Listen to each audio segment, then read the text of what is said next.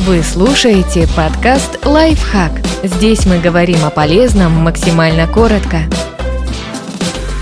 Можно ли беременным кофе? Все зависит от количества. Если отвечать коротко, то будущим мамам кофе можно, но немного. Дело не в самом кофе, а в содержащемся в нем кофеине, избыток которого может навредить. Чем кофе может навредить беременным? Кофеин сужает кровеносные сосуды, в том числе в матке и плаценте. Поэтому плоду может не хватать крови. Из-за этого потребление кофе связывают с более низкой массой новорожденного, а злоупотребление кофеином может увеличивать риск гибели ребенка. Стоит ли беременным пить кофе?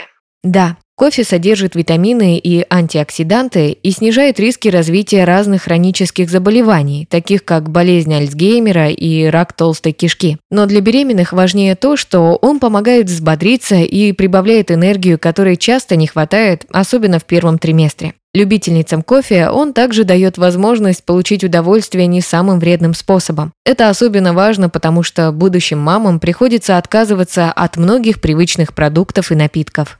Сколько кофе можно пить беременным? ВОЗ рекомендует употреблять менее триста миллиграммов кофеина в день. Это приблизительно три кружки растворимого кофе или две чашки эспрессо. Точно сказать нельзя. Количество кофеина зависит от сорта кофе и способа его обжарки. Исследования показали, что такое умеренное потребление кофе не влияет на здоровье матери и плода. Но все это не значит, что беременная может выпить свою норму кофе, а потом весь день гонять чай. Дело в том, что кофеин содержится и в черном и зеленом чае, шоколаде и некоторых видах газировки. Причем там его довольно много. триста миллиграммов можно получить из четырёх чашек чая или семи банок колы, так что придется выбирать.